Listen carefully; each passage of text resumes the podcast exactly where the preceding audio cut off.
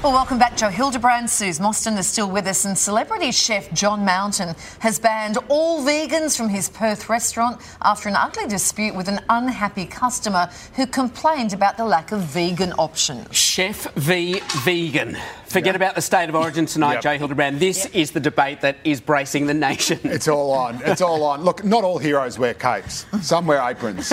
And this this chef has taken a stand. He's taken a stand for Middle Australia, for all decent, true, red-blooded patriots. I just want to know why it is that someone would take time out from their day to write a nasty complaint about anything that's happened to them, and why those people are always vegans.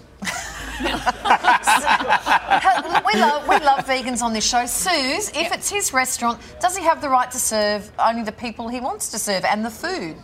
Of course he does, and he's he's an avowed uh, carnivore, and he tried to accommodate her, her when she rang in advance, but then he forgot. So you know, bad mark against him. But then she took it out on him on social media, and then it was uh, you know tit for tat. He needs to simmer down because he got a little bit you know abusive. My question is, uh, can we as carnivores, meat eaters, go to a vegan restaurant and demand the same? You know, equality, Yes. fair's fair. Yes. Okay. Thank you. All right. Thank you, team. Give me a live cow.